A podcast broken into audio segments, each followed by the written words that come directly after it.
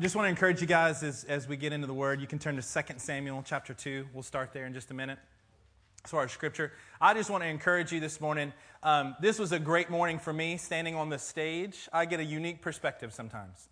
Um, there's a unique perspective when you're sitting there, there's a unique perspective when you're back serving with kids, there's a unique perspective that you start to appreciate in different seasons and in different times of your life.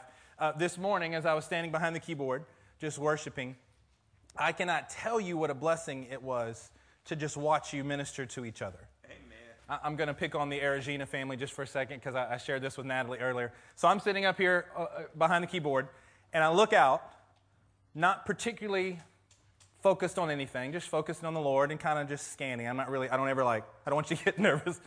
I'm looking at you. You know, oh, I can't, can't worship now, but, but I'm just kind of scanning and just seeing what I see. And I, I, I see uh, Miss Natalie and I see Nick standing next to each other. There, there's probably two or three chairs in between, about how far they are now. and they both had their scripture open, and they were both looking intently into the word to find a word for other people around them. I'm presuming. I will let you fill in the actual uh, occurrence of what was going on. That's what it looked like to me. And I was like, what a beautiful thing. Like it was, to me, it was just one snapshot of this family as indicative of what we all are. I, I watched Brent prophesy to people around him or pray for it, whatever, whatever the case was. I watched the Browns lay hands on people and pray for them. I watched, I watched it across, and if I didn't call you out, it's okay.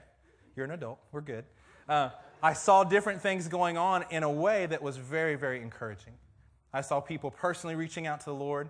I love that this is our home. Amen. I love my church. Amen. I don't think you understand. I love my church. I really do. I love seeing the youth praying for each other. I mean, I'm telling you that this is, this is something special in a season of whatever transition is, wherever you may be in your life. Can I encourage you that you don't miss what you have before you? Don't miss what God has literally put around you, about you, in my case, in spite of you, you know, whatever it may be. Don't miss what God is doing here in our midst. Because if you let it, the world would just continually beat you down and you're in the midst of somewhat of a paradise. What are you talking about? Well, we're not talking about a physical building. We're talking about people who actually love the Lord for real, who actually give of themselves to each, for each other, who actually prefer one another more than we prefer ourselves. That's a unique, very precious thing. I'm not going to say it doesn't happen anywhere because God's church, this is the way God's church operates across the United States, across the world. This is what church is. And we get to be a part of something that really has God's Spirit, the lampstand of His presence, here in our midst. So even before I get into Scripture, let's not go past that too quickly. Let's not go past it as we're in the struggle of the tension. Uh, Pastor Eric preached months ago about the tension, right? Between what God has promised and what's happening now. Between the it's still yet to come, but it's already been promised to us. Eliana is an example of what is still yet to come and what has been promised to us. Amen. He said it. Every day we wake up in my household and we pray for you. Amen. Every day. I don't ever want to stop beating the arrows against the ground. I don't want to stop at three. Yes. What are you doing? We've got the promise, but I can't wait to see it. I can't wait to see it materialize. I'm going to keep praying until every single cell in her body is in the natural realm healed. It's already done in the spiritual realm. But in the process of that, I don't want to lose heart.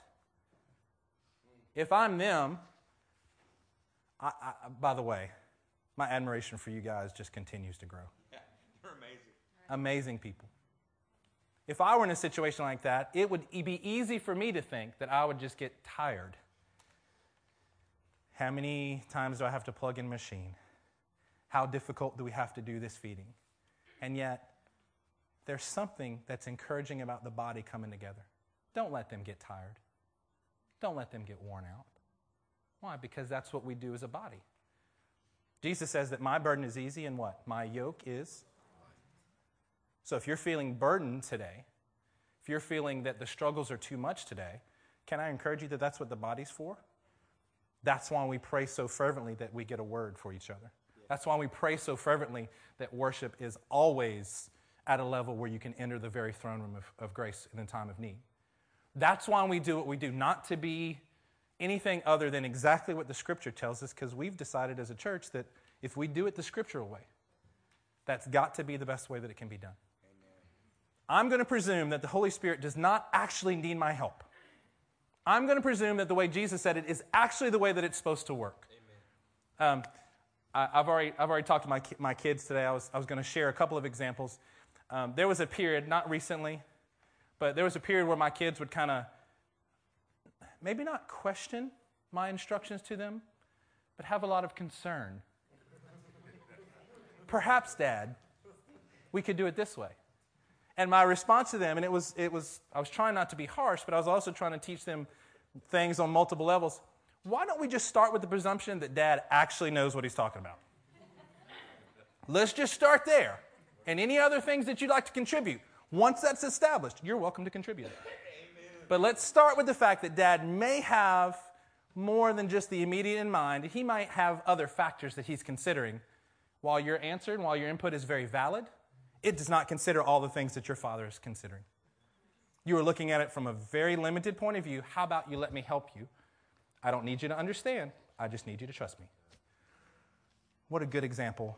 What a terrible job I do sometimes to the Heavenly Father of the very same thing. He tells me something, and sometimes I think I need to help God. He said this. well, if he said this, then if I do this, it'd be even better. I'm just going to help him out. I'm just going to add a little Tony Chachere's on top. Just going to make it good. I don't know why I'm talking like that. I'm sorry. Got all excited. Started thinking about Tony Chachere's, you know.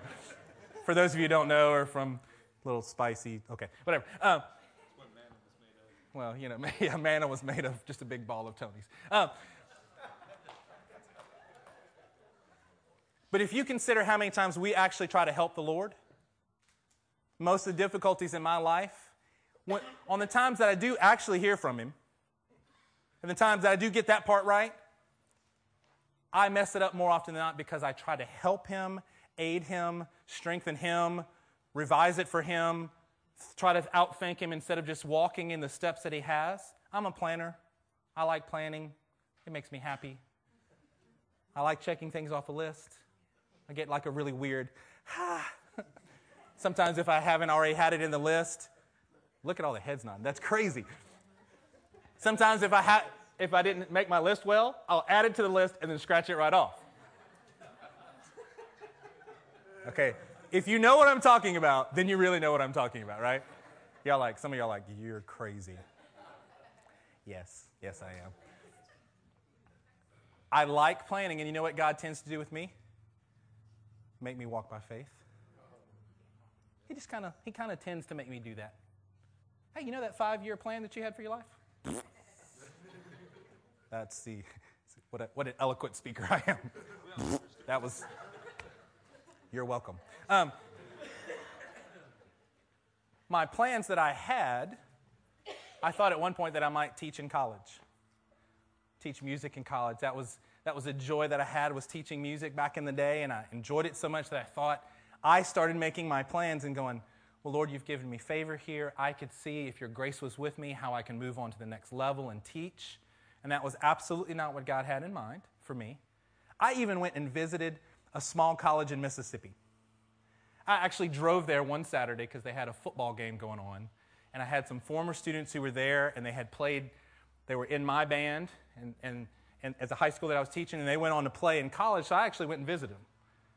And I sat in on a rehearsal and I did some things and I was like, I, I could do this.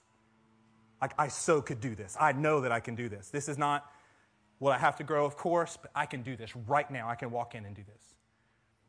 And I knew that I was driving back. God was like, What are you doing?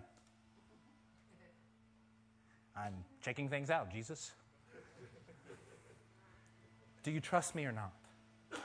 And after that one day that I drove to, I drove to Mississippi College, a Division three I don't even know if it's still a, I don't even know if they still haven't div- divided that. It was a Division three college. I was like, I could teach these homeboys right now.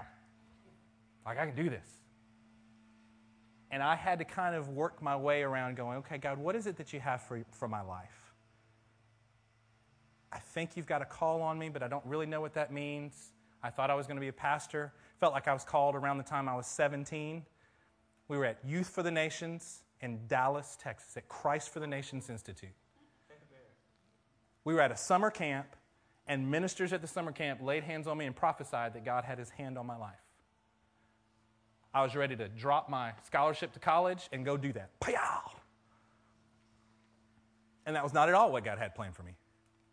I spent the next 15 years or so, actually, it was probably longer than that, teaching, working on that craft, and finding out what God had for me. But see, the thing I had to do is I had to die to self a lot more than I considered. I had to realize that Him having me be a school teacher was my calling. When I embraced that, I got to move on to the next step. When I fully embraced it in my heart and said, I am a teacher, I will treat this like this is my youth group, I will love these kids, I will pray with them, I will live and breathe and die for them. It allowed God to do different things in my life because He saw that my heart was right before Him. I didn't want to become an assistant principal. That's not what I was looking. I wasn't looking to climb a ladder. I thought that I would probably keep teaching. Went got a master's degree in music education so I could keep teaching music. Sometimes I'm like, why did you have me do that again? Oh, because you were working things out of my heart. What a joy. Can I tell you how much I don't use my master's in music education? don't use it hardly at all. I reminisce about it. Helped Timothy the other day with trombone, I was like, oh, I like teaching. I forgot. He's a good trombone player, by the way. You ought to hear, you ought to hear him play. It was really good. So I was like, hey, man, kind of scratched an itch there when I got to do that. I was like, oh, yeah, I used to like doing that. I forgot. Let me just encourage you today that I think God, um, what I hope that today is over the next few minutes that we're together. Um, everybody just taking a deep breath. Let it out. Taking another deep breath. Let it out. I hope that today is that for you. Just, I hope that you feel relaxed and light. I hope that you feel encouraged in your call. I hope that you feel rejuvenated in your spirit. That when we get done today, we're gonna we're gonna let God do what He's to do in our lives. But can I encourage you? Let me, uh, a, a, little teaching technique that, they, that, that a lot of teachers do is I'm to tell you what I'm about to tell you, and then I'm to tell it to you, and then I'm to tell you what I just told you. That's, that's teaching, right? tell it, brother, tell it. That really is. Sometimes it's not that advanced, right? It's the repetition that helps a lot of times. Um, one of the things that I want you to get from today is you don't have to struggle in your own heart to end up getting where God wants you to get. Is there a struggle in the path? Of course there is. But I'm, I'm talking about inside of you. If you will just trust that He has you where He needs you, if you're just obedient, He will put you where you need to be. If you don't worry, if you quit worrying about the timeline, what a fictitious thing anyway, right? I'm going to put on myself a six month plan and get stressed out when my six month plan doesn't work out. That's stupid. And I can say that because I've done it so many times. God, you haven't done it in six months. Um, God wasn't the one that put the six month timer on there. I put the egg timer. It's go, it, and it's ticking, and I'm getting stressful because it keeps ticking, and now it's ticking faster, and it's about to go off. I put the pressure on myself. There was no pressure there. There was none. And I put it on myself because, well, God, I'm about to hit a certain age. Well, God, I'm about to graduate from college. Well, God, I'm about to have kids. Well, God, I'm about to do this. I'm about to do that. And I have all these pressures that mount up that get me all tied up in knots, that discourage me to no end. All the time, God is just with me. He's wanting, I'm so worried, let me, let me say it a different way. I, I'm so worried about what I'm trying to do and all he's worried about is trying to be. Amen. Do you know why he called the 12 to be with to you know why he called the 12 that he did? To be with him. Yes, there are 12 thrones and they're going to judge 12 tribes and we learned that and we went over that in our class. But before he lists the 12, he says, "I called them because I wanted them to be with me." If we can all just be encouraged in that. I am 40 years old now. And by many standards, maybe I've accomplished some things, and if you measure me by a different set of standards, I've been a complete failure. Sure, I have. if I measure myself by the certain standards that I had when I thought when I was called, about the timeline that this fictitious timeline that I put on myself, I, I can't tell you how many times I've failed on the goals that I've put on myself. I can't tell you what a poor job I do at all that.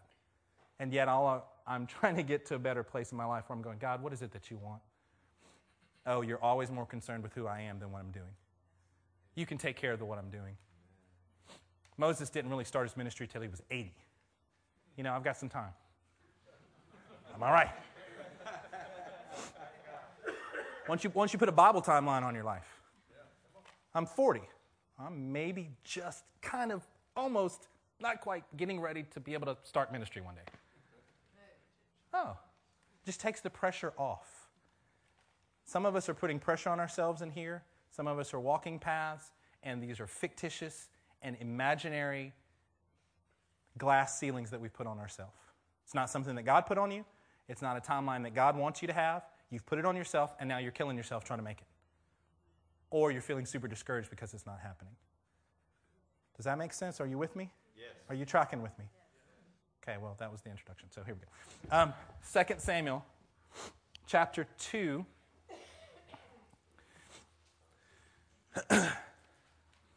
so I have spent a long time in my life trying to serve other people's vision. I've spent a long time in my life doing that. Uh, sometimes it was very bad, and I think there's some lessons that I've learned that actually make that a good thing. Because ultimately, um, as the head of your house, you should be, you should be leading your home. Um, many of you are called to ministry, a fivefold ministry. You're going to have to be leading other people and leading God's people, leading His sheep. Ezekiel 34 has been messing with me a lot lately because it shows how the priest and the, the priesthood, the shepherds of Israel, didn't do it right. And God says, I'm going to do it then. Wow. And what he says about what he's going to do, uh, Ezekiel 34, 1 through 6, kind of gives you the bad view. No, it's verse 4 that starts talking about, hey, this is going to be. Why don't you go ahead and put it up on the screen? Sorry. Uh, we'll, we'll get to 2 Samuel in just a second. Ezekiel chapter 34, started in verse 4. It says, You have not strengthened the weak, or healed the sick, or bound up the injured. You have not brought back the strays or searched for the lost. You have ruled them harshly and brutally. And you could stay there. You guys could read more of it. So, what I've done lately is this is the scripture that's been, that I mull over a lot. And this is a negative version of it, but it tells me what I am supposed to do. This is my checklist, by the way. If you want to, for all you checklist people, here's a good checklist. If you're called in the fivefold, this is what our job is. This is my job because I know that I'm called to be a pastor. I'm supposed to strengthen the weak. I'm supposed to heal the sick, bind up the injured, bring back the strays, and search for the lost. Pretty simple checklist, huh? It'll take me the rest of my life to scratch the surface on that. But this is what we're supposed to be doing.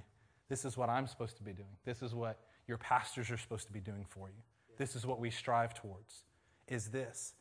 So ultimately, though, we're all really serving somebody else's vision. Whether I'm going to serve my brother's vision or whether I'm going to ultimately find out Jesus' vision and just serve his. Sometimes we get so worried about our calling that I think we miss the bigger picture. How do I fit in? What God, what are you calling me to do? And I think we become so myopic that we can't hear what he's saying. Um, the old analogy of a house, a house of mirrors. What's the deal of a house of mirrors? In a carnival, you know, you walk in and one of them makes you seven foot tall and, a, and one foot wide, and you literally walk a foot to the left or to the right, and now you're three feet tall and four feet wide. You're like, oh, I'm to go back to this way. But what's the truth? Truth is, I haven't changed at all. I am what I am, and my perspective is weird, depending on what's around me. Sometimes we're trying to find our calling, we're trying to find the vision for our lives, but we're looking through a worldly standard and we're getting, well, maybe I should, okay, I'm kind of tall and I'm kind of, uh, uh, and you're putting all these false standards against yourself.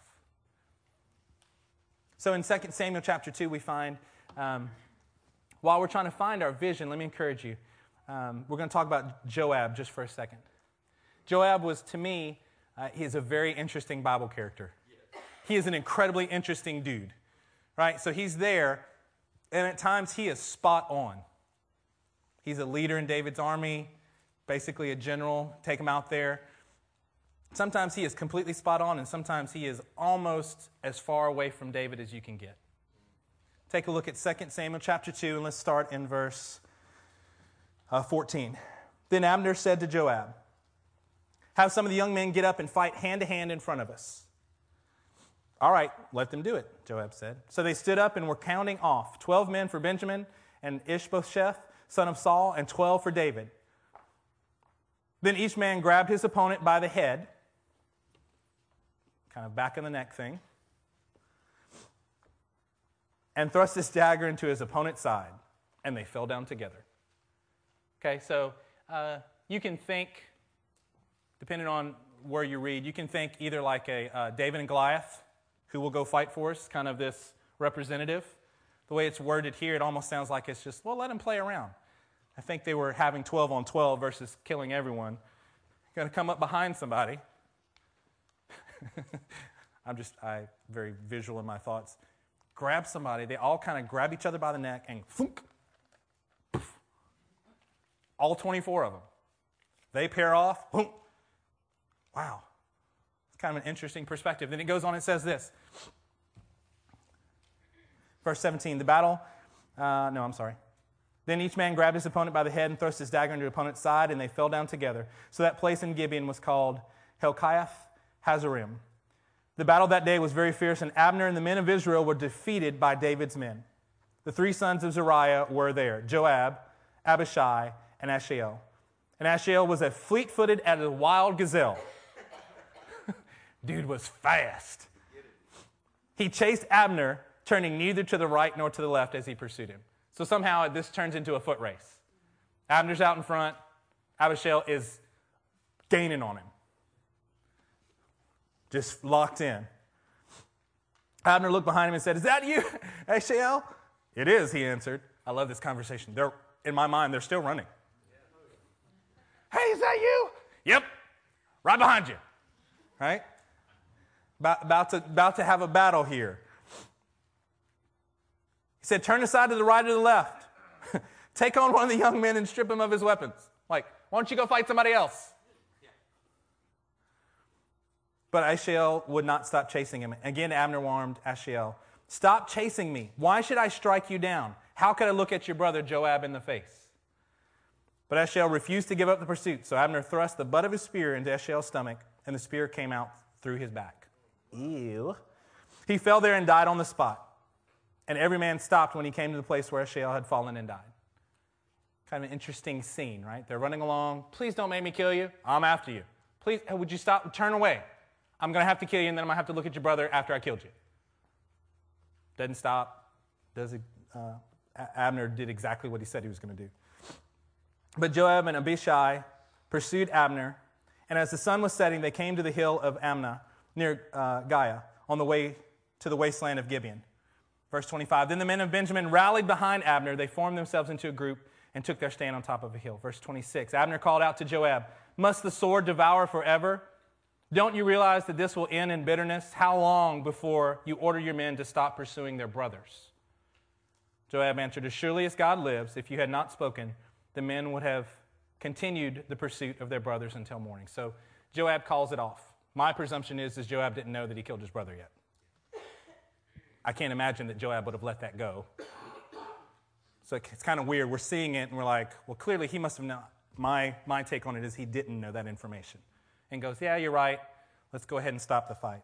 Um, take a look at chapter 3 and verse, starting in verse 22. And this is why I presume what I did about chapter 2. Just then David's men and Joab returned from a raid and brought with them a great deal of plunder. But Abner was no longer with David in Hebron because David had sent him away and he had gone in peace. When Joab and all the soldiers with him arrived, he was told, he, Joab, was told that Abner, son of Ner, had come to the king and that the king had sent him away and that he had gone away in peace. So my presumption is at this point, Joab now knows what happened. He understands what happened to his brother. So Joab went to the king and said, What have you done? Going to the king and saying, What have you done? Look, Abner came to you. Why did you let him go? Now he is gone. You know Abner, son of Ner. He came to deceive you and observe your movements and find out everything you are doing. Joab then left David and sent messengers after Abner, and they brought him back from the well of Sarai. But David did not know it. So Joab is acting completely independently here with his own selfish motivation. Now, when Abner returned to Hebron, Joab took him aside into the gateway as though to speak with him privately. Hey, man, let's talk. And there, to avenge the blood of his brother, Asahel, Joab stabbed him in the stomach and he died. The story goes on. David openly mourns and says, This is not, I had no part of this. This was not my call. I did not do this. This was a great man that we've just murdered. And because of his humility, it actually caused the people of Israel to go, Oh, yeah, we want to follow that guy even more. Like that was a mistake that went on. Now you go through and Joab tells good things to, to David. Joab was the one that says, Hey, David, let's not count our fighting men far be it from us to, like, God can just multiply the fighting men. Let's not count them. And David went ahead and counted them. Okay, so there, there are these things that Joab did, but what I wanted to bring this up is, is Joab what I, is what I call, he had a parallel vision to David. Parallel. At times it really, really works, and at times they would get divergent and then kind of come back, but they were never unified in their vision. They were never unified in their purpose, as seen by this. And then in, I think it's in 1 Kings 2 that it actually gives you kind of the end of, of Joab's life. They're about to tra- David's about to transition to Solomon, and he's like, hey, by the way, um, you need to go ahead and handle up on that guy. This probably should have been taken care of years ago, but we've just kind of let it go because he does have a lot of good things involved, and I just let it go. But you need to not let his gray hair, gray head go down to the grave in peace. And so one of Solomon's first thing he does is Joab. That's when Joab was literally holding on to the horns of the altar. Right? So that's that story. This is the same character, just trying to kind of piece it through. What happens sometimes is that we can have parallel visions to what's going on. Right? If you think about it, parallel vision really means two visions, which really means division. right? There's division there when you're running. You can even be parallel. If you're opposite to the vision, well, clearly you see that's division. I want to encourage us here at this church that we need to have not just parallel visions to what God is doing, but a unified vision. God has the vision and He gives you your part. For you to think all along that it's just your vision, I think you miss out on really what's going on there. I think you have some very Americanized way of thinking.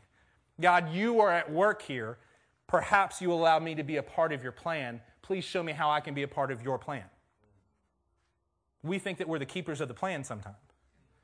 We think that we can set the dates on things and it be okay. We think that our, our culture, not necessarily this church, our culture thinks that we get to choose the church we want to be in. We can shop around, and if it doesn't have the right kids' ministry, then we go to another one that we like the kids' ministry.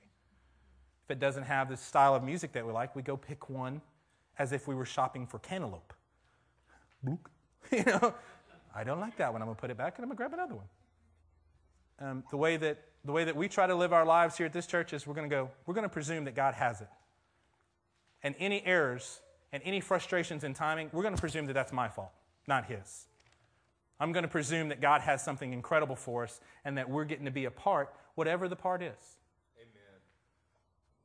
Whether I'm a doorkeeper in the house of God or whatever it may be, I'm not going to try to measure myself by my own standards. I'm going to let God's word and his vision determine what I am and who I am. The principle of one life changed is that principle. One life, one family, one nation. Yes. But if we get to the one nation part, I'm entering the church and we're kind of, we've got all three of these going on. But if I forget the one life, if you forget the one life, because we're trying to get to the nation, then you, it, it, this doesn't work that way. We need to be completely content with what God has called us. You know why we're usually not content with what God has called us to do? It's because we've come up with our own vision. We've come up with our own timing, and we're just not happy with it. Um, one of the examples uh, recently in my life over the past few years has been one of the best things for me was that, and I've shared this before, but I want to put it in the context of this. One of the best things for me was to be a kids' pastor, a children's pastor for years. And if I could be perfectly honest with you, I didn't feel at all like I was called to be a kids' pastor.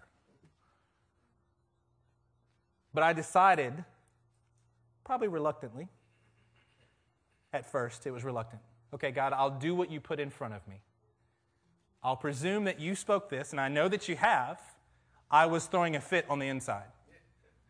But God, I think you've called me to more. More, more what? Go ahead and finish that thought out. More what? More prestige, more recognition. Because I know if I serve in kids, no one will even know I'm there. oh. If I'm not on the stage, then, oh. That was the best place for me. I felt like I was tending sheep out on the backside of nowhere. At a ginormous church, I'd see 600 kids every weekend. 600. And you know what I wanted to do in my own mind and heart? Is I wanted to downplay what God had me doing because it wasn't matching what I thought. So I wanted to throw my little temper tantrum on the inside. And on the outside, I said all the right stuff. Praise God, I'm going to serve with all my heart. And I despised some of it, what I was doing. I'm going to do exactly what God tells me to do no matter what. I really don't like what you told me to do. Can you rescind that order, please? They need a better kids pastor. I'm not even. A, so I developed a line of thinking in my own thought was, well, I'm not even a very good kids pastor. Lord, these kids need someone who's better for them. Yeah, except for the fact that he told me to do that. He, he opened the door and told me to do it, and I did it. And so I'm trying to, I'm trying to fend away all the things. Well, it would be that God, they need somebody who can, you know, eat gummy bears and dream about goldfish. You know, I mean, I had all these things in my head that I worked through. And the truth is, is that was the best place for me because it made me, it gave me an opportunity to see if I was really serving the Lord just because He asked me, to see if I would ever go wherever He wanted me to go. When you teach five year olds regularly, yeah, she, she loved it. I was like, Amen. And what I realized was that God was developing things in me that I needed. God was testing my heart and saying, Will you go serve and will you just take care of the sheep? Will you give your life for these sheep? Will you give your life for the adults who are working with the kids? Hello, goof. You got adults working with the kids. Why don't you pastor them? Oh. Why don't you pastor this flock that I put you on? Why, why are you still looking for another flock? Why are you looking for something else to make you happy? Aren't you where you're supposed to be? Yes, sir, I am. Well, then do what you're supposed to do. Amen. I got a good corrective word in my heart, like almost like this, and this is not the way God said it to me, but the outcome was shut up, do what I told you to do, quit your whining, and work on your heart.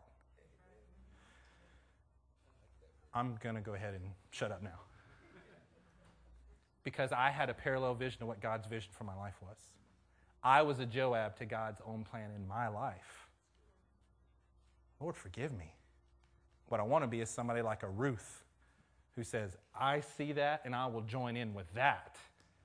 Forget about where I came from. Forget about what I was called to do. Forget about who I am. Forget about my own provision. I'm going to be here. Your God will be my God. Your people will be my people. I'm not leaving. Only death will separate us. And the Bible says when Naomi saw that, when she realized, wow, this kid's serious, she allowed her to come. And what did that honoring nature in Ruth produce? It gave her a place to be. Boaz said, Hey, stay in my field. It gave her provision. Hey, guys, leave some grain, leave some stalks for her. Don't you speak harshly to her. It protected her. God Himself, the picture of Boaz here, was protecting her because she decided that the vision, her vision, didn't even matter. Can you imagine that Ruth had some plans for her life?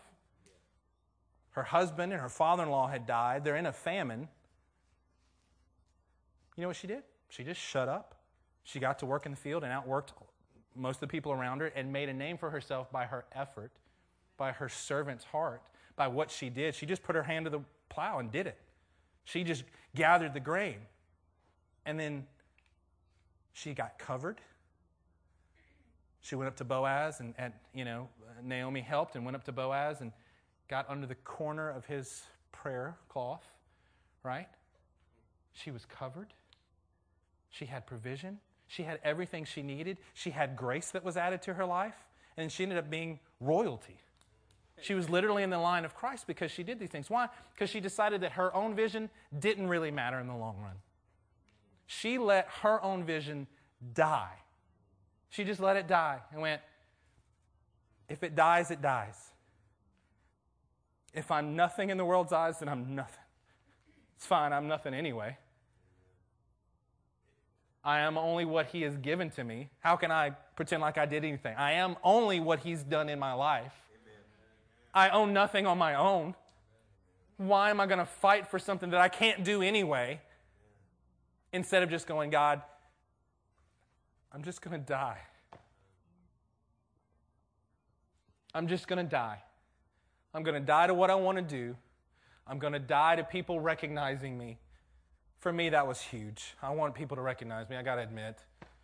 I, want, I wanted people to like me. I wanted people to acknowledge that I was something, that God had done something in my life. And I was like, I was always struggling for that.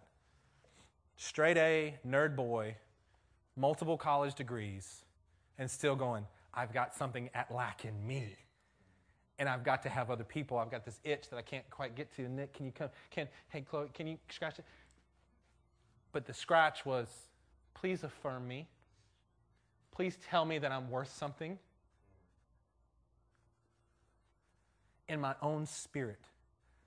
And all the success in the world can't undo that if you're going to just keep fighting for your own vision. If you're going to keep fighting for your own timing, then you miss God's vision. You miss the provision. You miss the place to be. You miss the grace. You miss the covering. You miss the royalty that can be there because you're too busy fighting for your own thing. Stop fighting for your own thing. I almost feel weird saying this to a group like this because I, I so honor and, and I so appreciate you guys, and there are so many people who are of excellent character and godliness. But I'm going to presume if God laid it on my heart this much, then it's something that you need. Yes. Beyond what we say, beyond how we look, beyond how we can smile and hug and shake and prophesy and witness and see people born again and filled with the Spirit, all those things are great. That is really great. Please continue. And make sure that you're not fighting for your own vision. Make sure that you're not fighting for your own time on this thing. But God, I've been doing this for so long now. Yep. Yes. That's not my job to change that or to do that. I know in my life, when I was in that position as kids pastor, I said, Lord, I'll stay here. I got to the point. This wasn't day one. This took a while. I was like, Lord, I'll stay here and do this as long as you want. I will stay here and do this for the rest of my life. Trusting that you'll do whatever you need to do. I will do this for the rest of my life if that's what you require of me. I'll stay out here in the back. I'll do what I need to do. I will serve in complete anonymity if that's what pleases you. I'll do it. I'm sorry. I'm sorry I fought for what I wanted to for so long. I'm sorry. And you know what? Um, in the spiritual realm, something happened. Amen. But can I tell you, in the natural realm, nothing happened. All right, keep serving. I was hoping that when I had this epiphany, you would swoop in and save me right then. I actually went through another year after the two years of being a kids pastor. I went through another year where I thought, I only thought before the last year that I was there that, that I was serving and on the backside and being as humble and out of sight as I could. The last year, I might as well have been invisible. It was the funniest thing. I was like, I, I was like, I'm, I'm still here. Okay, somebody was, I was on staff and I was like, I'm still here and I'm completely forgotten about. And God spoke to me enough that I went, This is you. This is you. You are literally hiding me. It's as if you turned off the light and there's like I'm standing in a shadow. It's as if you took me and pulled, like a little kid, you'll pull them right behind your leg, and their kid is standing behind, little Luke is standing behind Brent. You're not going to see them.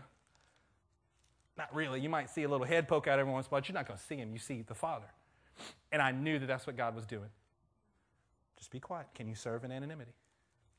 Can you serve? I had people that came up and prophesied, and they were like, Yea, and the Lord would say to you that you're serving, you are to serve in anonymity. Ah, can you give me a better word? Can I replace that for a better word? I know that's really sacrilegious, I guess, but I've, I've done. Yes, Lord. I've gotten words before. I'm like, thank you, Lord, for your word. I had to take it from a spiritual place. Get prophecies. Yay, turmoil and change. Come on, man. Everybody else is getting something nice. They're all getting to like, yay, we love you. Jesus love showers of blessing. For you, Sutherland, change and turmoil, brother. Get ready. Awesome. Thank you, Jesus. And it's exactly what I needed. It's exactly what I needed. I didn't need the other. I wanted the other. That's not at all what I needed. If I hadn't done that, I know that I could not have been here and serve you guys. I would be so lacking in my own character. And I'm not saying I was being sinful before, but I needed a whole nother level of maturity. I needed to go serve out in the backside of nowhere for years. I'm glad it was only three or four. That was awful nice of him. It could have required 20 or 30. And you know what? It'd been worth it. It'd be worth it. We say and we know it's worth it, but we're in the struggle. It doesn't always feel like it's worth it. It doesn't always feel like that He really knows. This is when it comes in where we want to help Him.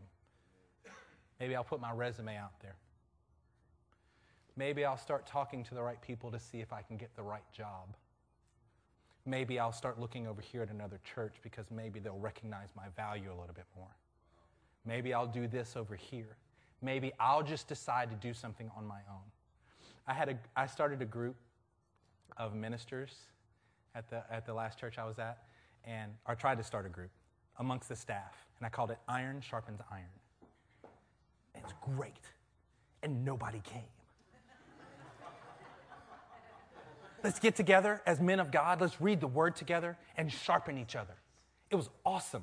And I was all by myself.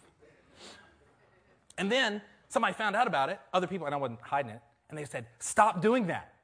I was like, Okay. Because I realized I knew it when they said, You need to stop doing that. And I went, You're completely right. Because you know what I was doing? I was trying to help God. I was in this anonymity place, and so I thought maybe I'll just go do something. Maybe we'll just start this. Maybe we'll just do this. And God was saying, Would you stop? Would you stop? Yes, sir. I didn't get mad. They were completely right. I don't want you to hear that they were wrong in trying to stop a move of God. No, it was just me. It was a move of Wade. They stopped a move of Wade, and they are, that was a good idea on their part. Any moves of Wade need to be stopped most of the time. when you're fighting to get in the real vision of God, it does a few things. It forms things in you. I know we all are wonderfully gifted and talented, and yet these times help form things in you. It comes at a great cost because of the death of your own vision. How do you know if your vision's dead? You don't mind it if God changes your direction. You're not looking for the next thing. If you're looking for next, if you're in here today and you're looking for next, instead of being enjoying the now, then you may not have died completely to your vision. I know we, we can be in times where we're, we're wondering, Lord, we do need your vision. We're trying to figure it out. I'm saying if in your heart you're unsettled and you're trying to find the next and trying to figure out where, where to go and what to do and uh, instead of just being, then it may be that you haven't quite fully died to your vision yet. It may be that there are parts of your vision that are still more than on life support and need to be changed and need to be put out. Finding God's vision helps refine us. It helps us work through our selfish ambition. I'm 40 years old. I still have selfish ambition. I try not to. I really work hard at not doing that. I really work hard at dying to self. And this is the it's promised and not, the not yet tension. I'm not always there. Sometimes it's more there than I want to give it credit for. But I've learned these kind of metrics in my own life to go, wow, somebody asked me to do something and it really bothered me on the inside. Maybe I'm not dead to my own vision. Maybe I'm got more selfish ambition in there than I thought. And we're good at justifying. We're adults. That's, that was the one benefit of working with kids is they weren't very good at justifying themselves yet. Their arguments were very thin and shallow, and you could, you know, just crush it. I mean, not that I was trying to crush kids. I'm not saying. There are arguments here. Adults, we get very good at justifying what we want to do. The truth is, is we all do exactly what we want to do. If you want to complain, you'll complain and you'll wrap it in. I'm just sharing a prayer request with you. If you want to have a selfish ambition, you will have your selfish ambition, and we get to be experts at wrapping it in whatever we wrap it in. This is too good of a church for us to wrap it in anything other than the Spirit of God. This is too good of a church for us to have our own self, uh, competing self ambitions.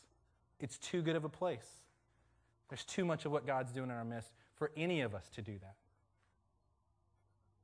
Like I said, my standard is Ezekiel 34 right now. This is something I just want to strengthen.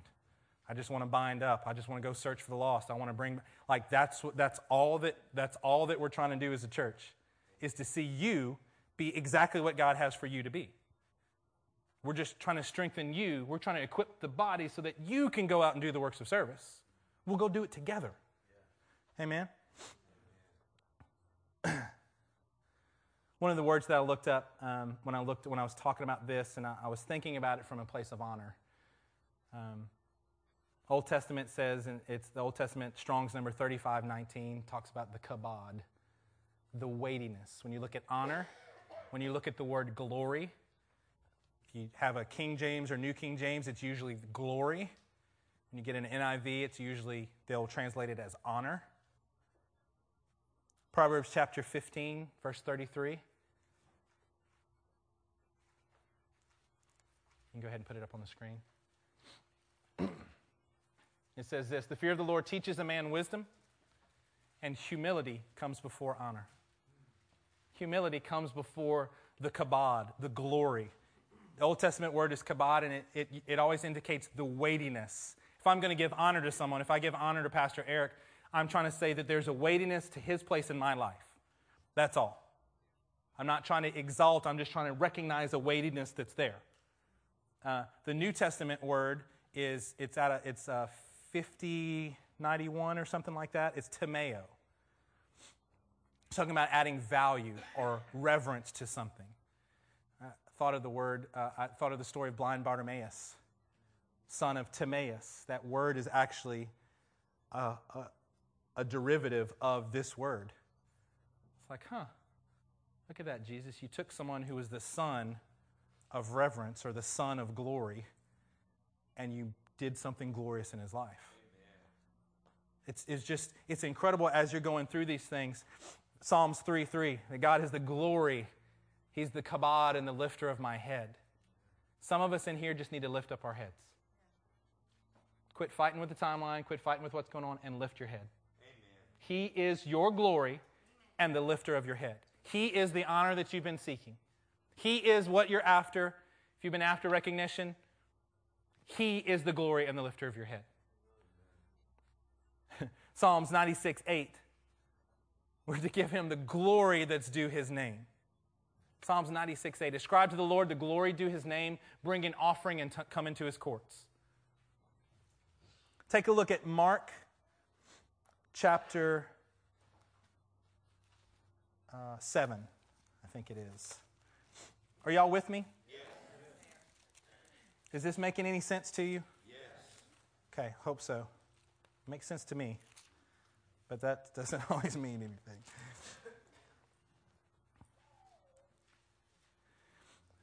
Mark chapter 7. Say there when you're there. Let's start in verse 1.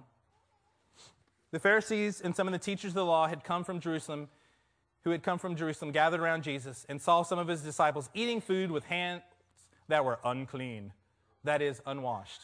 Uh oh.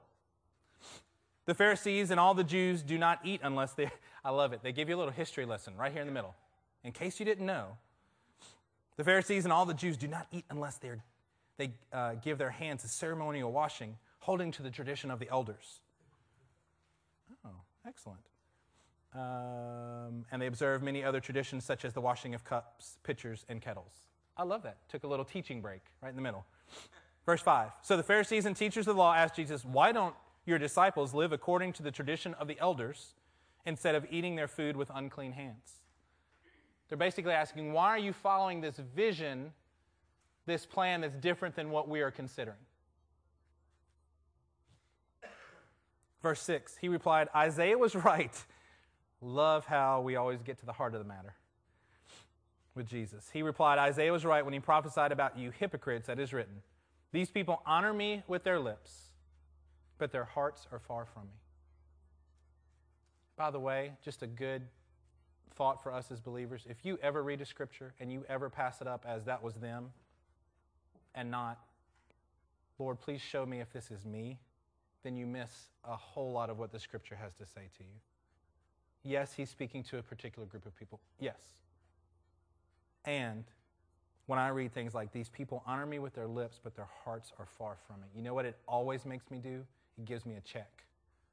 I go, Lord, may I not ever pass up an opportunity to see if my heart is actually right before you, if I'm only, lip, I'm only giving you lip service. These people honor me with their lips, but their hearts are far from me. They worship me in vain. Their, teaching are but, their teachings are but rules taught by men, traditions of men instead of the power of God. You have let go of the commands of God and are holding on to the traditions of men. Lord, help us. Don't you know people like this? Let me ask a better question to you. Have you been people like this? I have. Of course, I've, I have. I've held on to traditions more than the actual Word of God, the teachings of men instead of the teachings of God. And he said to them, You have a fine way of settling, setting aside the commands of God in order to observe your traditions. For Moses said, Honor your father and your mother, and anyone who curses his father and mother must be put to death. Wow. I looked over at the youth just to check, see what their response was. but you say, that if a man says to his father or mother, Whatever help you might otherwise have received from me, it is Corban, that is a gift devoted to God, then you no longer let him do anything for his father or mother. In other words, God said one thing and they were giving them an out to do exactly what God had said. Um, as, uh, one of the things I love about the leadership here at this church is we really try to do our best to never give you an excuse not to do exactly what God's telling you to do. If we do that, that is our mistake. That is not what we're trying to do. You never get to get off the hook from being godly. There's not a day where you get to get off. There's not a Sabbath that you take from doing God's will. that is not the Sabbath that we need to take. Sabbath is resting from our labor so that we can focus on Him. There's never a Sabbath from doing what God has instructed us to do. There's never a Sabbath from us being with Him. There's never a rest or a break that we need from actually fulfilling God's purpose in our life. There's not a break that you need for that. Ever. You don't get a day off. Ever. Amen? Then you know, verse 12, then you no longer let him do anything for his father or mother. Thus you nullify the word of God by your tradition that you have handed down, and you do many things like that. We need to, we need to check our own hearts. We need to check our own lives about these things. Um, I think within this room there are people who would literally touch the nations. That is the potential that is here. You know how we reach the potential? Is we exercise exactly what God has told us to do every day with every fiber that we have, never stopping. When we mess up, we repent. Should He let us? we, we try to make it right if we can. There are some things that once we've missed it, we've missed it. I'm sorry to tell you that. We like to think that everything is reconcilable. Sometimes when you miss God's will, you miss it. Sometimes if you don't respond to Him today when He's talking to you today, it might be a long time or maybe never if He gives it to you that again how important it is for us to follow the Word of God each and every day. Turn to Malachi chapter 1, and then we'll close here. Malachi, last book in the Old Testament. Chapter 1.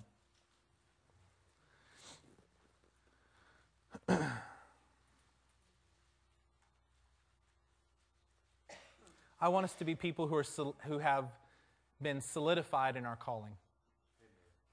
Solidified.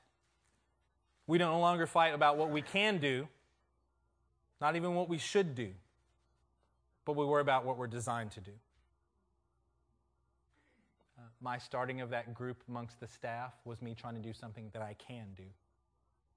And I considered maybe even I should do it. It was not at all, it was me trying to put my hand to it. It was me trying to do things. What we are designed to do, that's when you know that you're really walking in this thing. Because you're just being who you're supposed to be. You know what I'm really good at? Being me. I don't have to try to be me, I just am. Right? I don't have to try to do the things that I would do, I just relax and just do them. You ever seen somebody who's not really who they are? Isn't that the most awkward thing? They're worried about how you're going to respond. They're worried about what it looks like, what it feels, and there's this awkwardness that it makes you feel awkward because they're awkward. Maybe y'all don't know what I'm talking about. I, you get around people and they're like, you know, oh, you're a, when I was a principal, people would respond, some people would respond differently to me. When they find out I'm a pastor, people would start being weird and be like they were just cussing, and now they're going to try to tell you how much they go to church. That's just weird. I'm like, I'd rather you actually cuss. I'd rather you just be who you are, because I can live with that and we can be honest and deal with it. Instead of, well, uh, so, yeah, church is good. Amen, brother. You know, you're like, what? That's not who you are, right? Be who you are. Um, Malachi chapter 1. Because when we're not, it shows us, and it shows up in a passage like this. Malachi 1 6. A son honors his father, and a servant his master. If I am a father, where is the honor due me? If I am due, if I am a master, where is the respect due me? Says the Lord Almighty. It is you, O priest, who show contempt for my name. Who is he talking to? What specific group is named here? Priests. Hmm. You show contempt for my name.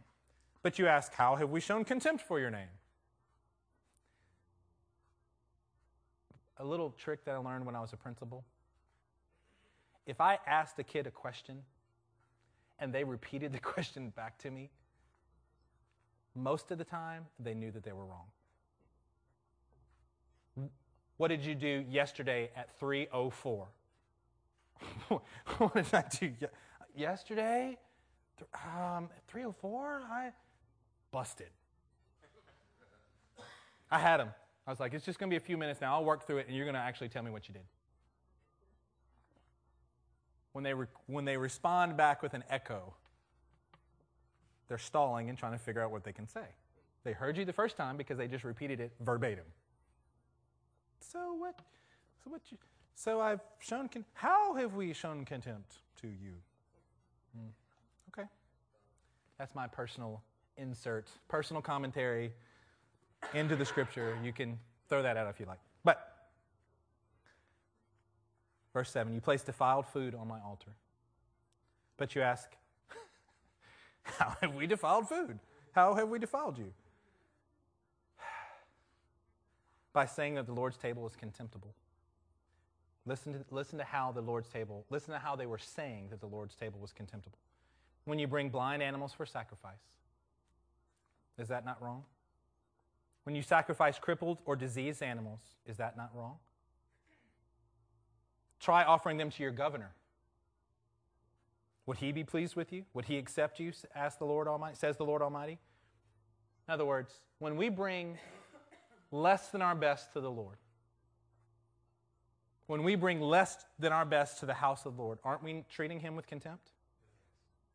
Isn't that what you and I do? Not the priest anymore. Let's make this more personal. Isn't that what you and I do? We come in here and we've been, it's tired and we had a long week and I don't want to get in the habit of making this a ritual of coming together on Sundays and Wednesdays and Monday nights or whatever it is. Hey, if we join, if we got together every day of every week for all time, don't let it become a ritual where we start bringing less than our best to the house of the Lord. Don't allow that from yourself to bring less than your best every time to the Lord. Now, I'm going to say this. Sometimes my best is not that great. But in my heart, I don't want to bring Jesus a defiled, a flawed offering and go, Here you go, boss. There you go. Hope you like it. It's blind. It lacks vision. It lacks hearing. It lacks purpose. But here you go. If I start giving him things that don't cost me everything, I am defiling what he's told me to do. I'm defiling it. I'm saying what I think about him by the offering that I bring. Verse 9 Now implore God to be gracious to us. With such offerings from your hands will he accept you, says the Lord Almighty. Verse 10 Oh, that one of you would shut the temple doors. What? Shut the front door. So that you would not. I probably should have kept that as an inside thought. So that, so that you would not light useless fires on my altar useless fires. I am not pleased with you, says the Lord Almighty, and I will accept no offering from your hands. You know, there are a lot of people, there are a lot of people who don't end up finishing this thing out. That's true.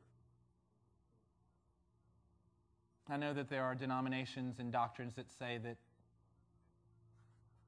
that maybe they do finish it out and we just don't know and they'll lose their reward. Okay. I don't know anyone who's genuinely saved who ever starts out and says, you know what, I hope I fail. But they do. There are people who are much smarter, much more equipped, much more godly than me at the start of this race, and they're not in the race. It makes me weep. It breaks my heart. I don't say that in con- condemning way towards all them. I'm saying, Lord, don't let me be that.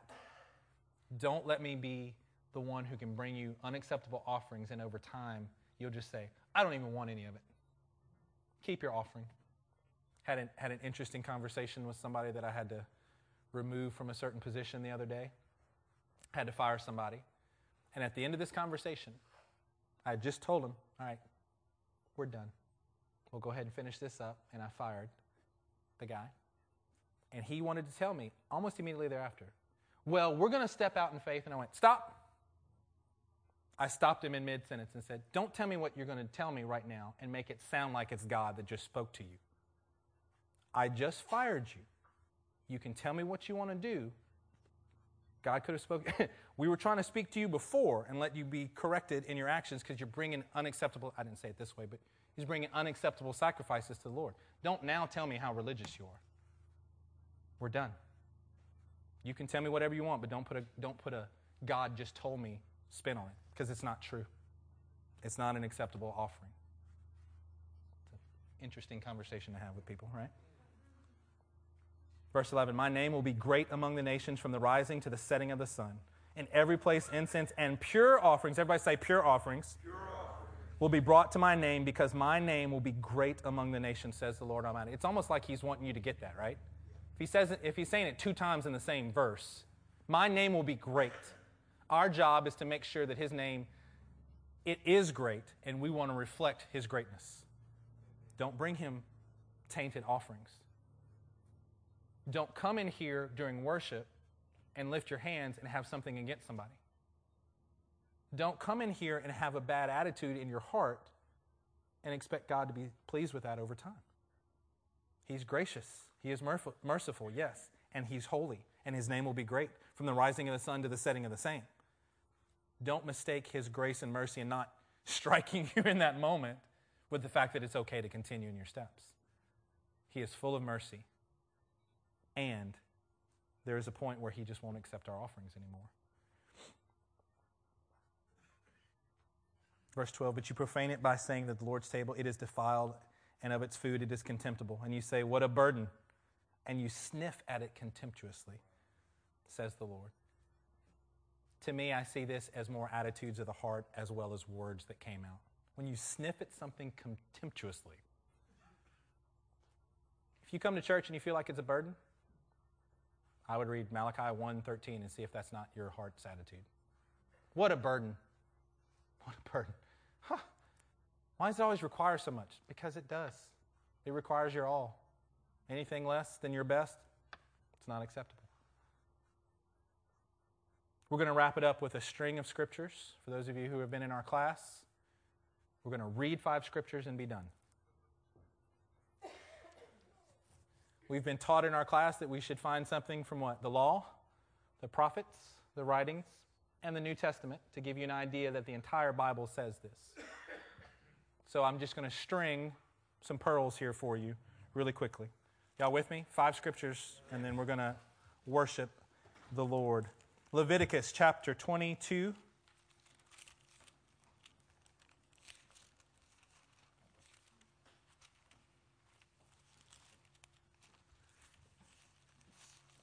As much as I want this to be an encouragement today, I want this to be a challenge to us as well. Leviticus chapter 22 and verse 20. Do not bring anything with a defect, because it will not be acceptable on your behalf. 1 Samuel chapter 15. 1 Samuel chapter 15 and verse 22. But Samuel replied, Does the Lord delight in burnt offerings and sacrifices as much as in obeying the voice of the Lord? To obey is better than sacrifice, and to heed is better than the fat of rams. Psalms chapter 51. I so want to comment on this, but we're going to wrap it up. We're just going to read the scripture and let the scripture do what it do. Psalms chapter 51, verse uh, 16. You do not delight in sacrifice, or I would bring it. You do not take pleasure in burnt offerings. The sacrifices of God are a broken spirit, a broken and a contrite heart. Oh God, you will not despise. Micah chapter 6.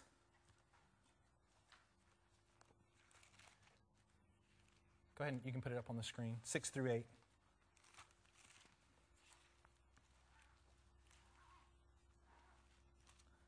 Micah chapter 6, verses, verses 6 through 8. With what shall I come before the Lord and bow down before the exalted God? Shall I come before him with burnt offerings, with calves a year old? Will the Lord be pleased with thousands of rams, with 10,000 10, rivers of oil? Shall I offer my firstborn for my transgression, the fruit of my body for the sin of my soul? He has showed you, O man, what is good. And what does the Lord require of you? One of my favorite short passages in the Bible. To act justly, to love mercy, and to walk humbly with your God. Mark chapter 12.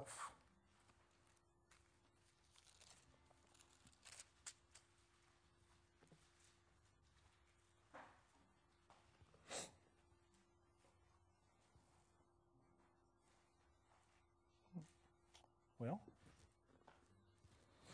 I got excited and didn't write down the verse.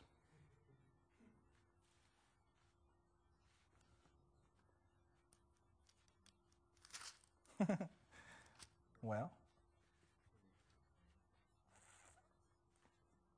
what's that? 21? 41. Sure, let's do 41. No, that wasn't it. Yeah. Verse 29. There it is. Sorry about that. The most important one answered the Lord Jesus is this Hear, O Israel, the Lord our God, the Lord is one. Love the Lord your God with all your heart, with all your soul, and with all your mind, with all your strength. The second is this love your neighbor as yourself. There's no, great, there's no commandment greater than these. Well said, the te- well said, teacher, the man replied. You are right in saying that God is one and there is no other before him. To love him with all of your heart, with all of your understanding, with all your strength, and to love your neighbor as yourself is more important than all burnt offerings and sacrifices. When Jesus saw this, had, that he had answered wisely, he said to them, You are not far from the kingdom of God. Let's go ahead and stand to our feet.